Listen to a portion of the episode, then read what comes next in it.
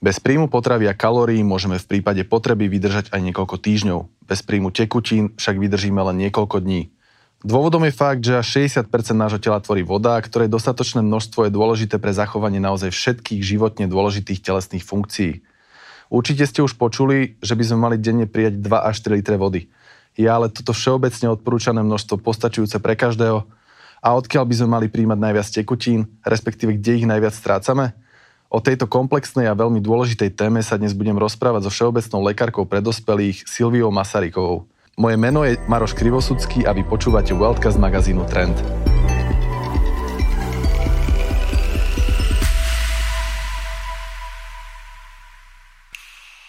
Tento podcast vám prináša prírodná minerálna voda magnézia. Silvia, hneď na úvod. Koľko vody a iných tekutín by mal vypiť v priemere človek? Voda je najdôležitejšia súčasť ľudského tela, tvorená je vlastne dvoma tretinami dve tretiny ľudského tela tvorí voda. A pri narodení je to percento trocha vyššie, na starobu sa znižuje. A zachováva stálosť vnútorného prostredia, nevieme si ju nejak do zásoby pripraviť, takže treba príjmať tú pitnú vodu denne. A keď nezohľadňujeme nejakú e, zvýšenú e, teplotu prostredia alebo zvýšenú fyzickú námahu, malo by byť e, približne 3 deci vody na 10 kg hmotnosti, alebo sa udáva väčšinou okolo pol litra na 15 kg. Tu sa, bavíme, tu sa rozprávame asi o takom, že bežnom režime, nie, nie ešte veľmi športovom, takom normálnom dennom režime. Áno, toto je, keď sa nezohľadňuje nejaká manuálna práca človeka, uh-huh. fyzické aktivity alebo nejaká zvýšená teplota. To je taký, taký teda ten základný, čo by mal príjmať denne okolo tých, takto vychádza podľa hmotnosti u toho človeka medzi ten 1,5 až 2,5 litra. Samozrejme, tie potreby sa zvyšujú podľa toho, aké sú nároky, a na, keď je pracuje fyzicky ten človek, e, sú nejaké športové aktivity, tam sa dokáže vlastne zvýšiť ešte aspoň 50 ml na kilo. Dobre, ty si spomenula uh, športové aktivity, a teda tam sa stráca tá voda asi potením a preto ju treba vo vyššej miere aj príjmať. Uh, akými ďalšími spôsobmi najviac strácame vodu? Vodu najviac strácame teda močením. Tá je veľmi, to je, močenie závislé od toho príjmu tekutín. Okrem toho stolicou to je denne okolo teda tých 100 ml. Pri hnačkách sa to môže toto množstvo aj 200 násobne zväčšiť. A okrem teda stolice močenia ešte potením a dýchaním. Potením sa stráti približne ten 3-4 deci vody, ak teda samozrejme zase nezohľadňujeme nejakú zvýšenú fyzickú aktivitu alebo nejaké to teplé prostredie a takisto aj dýchom je to do toho pol litra. Spolu teda by mal byť ten príjem a výdaj tekutín tak v rovnováhe, mal by byť teda príjem tekutín taký istý ako výdaj. Takým základným ukazovateľom je v podstate farba moču, mala by byť také svetložltá bez nejakého zápachu. Keď je, už vidíme, že teda sa tá farba je tmavšia, môže to znamenať, že teda tá hydratácia organizmu nie je dostatočná.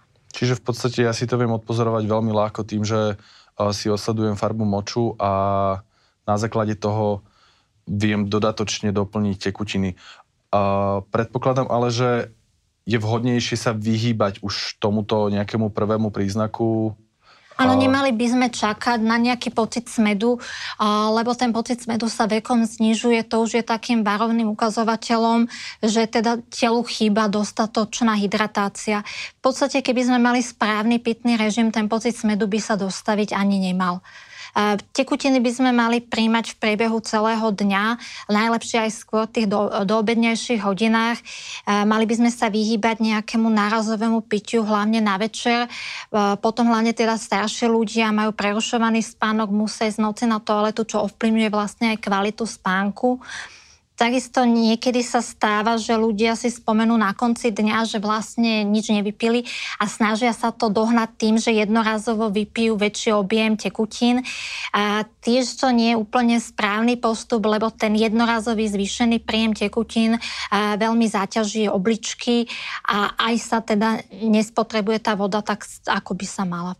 S týmto sa stretávam aj ja veľmi často, že človek vlastne po celý deň takmer nič nevypije a prípadne vypije niekoľko káv, ale popri tom žiadnu, žiadnu ďalšiu tekutinu a večer potom samozrejme to chce dohnať, lebo tie 2-3 litre chce do seba dostať. A aké ešte iné tekutiny okrem vody by si v rámci tohto bežného a denného režimu nechcem povedať, že odporúčala príjmať, ale aké sú také tie zdravšie alternatívy, ktoré by mal denne človek prijať? Základ by mala tvoriť teda pitná voda. My máme tú výhodu, že teda z vodovodu nám tečie pitná voda, takže tá dostupnosť je veľmi dobrá. E, k pitnej vode by som doplnila slabo alebo stredne mineralizované minerálne vody, ktoré obsahujú rozpustené jóny. A takisto je dobré piť nejaké nesladené čaje a, alebo sa snažiť vyhýbať teda tým sladeným nápojom, alkoholickým nápojom, ktoré obsahujú rôzne konzervanty, farbivá, e, dochucovadla, ktoré vlastne ľudský organizmus ne, nepotrebuje a na ich odbúranie potrebuje vlastne ešte viac vody, ako príjme s tými tekutinami sladenými. Čiže v podstate my si vieme spôsobiť uh, príjmom takýchto nepotrebných látok to, že sa dehydrujeme ešte viacej ako za bežných okolností by sme sa dehydrovali. Správne to chápem. Dá sa to tak povedať, áno, hlavne teda Samozrejme, teda kofeínové a alkoholické nápoje. Veľmi, veľmi zjednodušene. Čo sa stane s organizmom, ak tých tekutín nedostaneme do seba veľa, čiže sa dehydrujeme? Dehydratácia je vlastne strata tekutín, naruší sa vnútorná rovnováha. Medzi také prvé príznaky patrí suchosť e, sliznic, suchosť v ústach, bolesti hlavy, taká podráždenosť, e, zvýšená nervozita. Ak sa zvyšuje tá strata tekutín, ak sa prehlbuje tá dehydratácia, tak môže dojsť až ku kolapsu bezvedomiu. To je nebezpečné teda hlavne u tých starých ľudí, lebo tým pádom uh, si môžu zase privodiť ďalšie zdravotné komplikácie. Uh-huh. Veľmi nebezpečná je aj dlhodobá a mierna dehydratácia, ktorú si človek neuvedomuje. Uh, tým pádom z, z toho môžu, môže dojsť k poškodeniu obličiek, chronické poškodenie obličiek, chronická zápcha zapcha, zvyšuje sa viskozita krvi, tam sú potom väčšie riziko vzniku trombusov a trombov a z toho komplikácie. Vie mať nejaký vplyv dehydratácia aj na psychiku, respektíve na to, ako sa cítime z psychického hľadiska? Poklesom množstva tekutín v organizme sa znižuje aj výkonnosť. Uh-huh. A popisované je, že keď sa zniží objem tekutín o 2%, tak tá výkonnosť sa zniží približne o tých 20% tým sa vlastne poklesne výkonnosť, človek sa cíti unavený, môžu sa objaviť tie bolesti hlavy, taká náladovo zvýšená nervozita. Tie 2%, keď spomínaš, tak to už je dehydratácia v podobe, že už ju naozaj že aj cítime, že sme smední a že už máme... Áno, to už je, keď pociťujeme tie prvé príznaky. Čiže vtedy sa to vie prejaviť aj takýmito, takýmito príznakmi. Poďme ale v tom teda nájsť takú tú rozumnú mieru a chceme piť priebežne vodu počas celého dňa, ale skús to dať do nejakej praktickej roviny. Ráno sa zobudíme, ja väčšinou zvyknem odporúčať ľuďom hneď sa napiť. A vidíš to podobne? Je najlepšie začať deň hneď tým, že človek sa nápije, vypije aspoň ten jeden uh, pohár vody a rozdeli si tie tekutiny v priebehu celého dňa. Skôr teda, ako som spomínala, skôr v tých doobedných hodinách by mali byť tie tekutiny podľa teda aktivít, aké má v ten deň, aspoň teda ten 1,5-2 litra, nečakať na ten pocit smedu. Prípadne to ešte doplniť možno nejakým ovocím, zeleninou, odkiaľ načerpať dosť tekutín a večer by mohol byť uh, celkom v poriadku.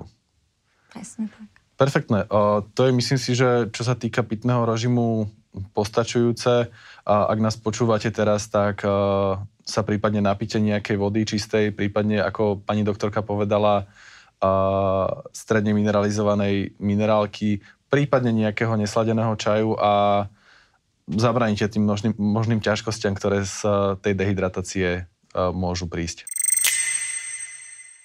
O tejto a iných wellbeing témach z oblasti zdravého životného štýlu sa môžete dozvedieť viac aj na prednáškach, workshopoch či diagnostikách na dňo zdravia vo vašej firme. Pre viac informácií klikajte na whealth.sk.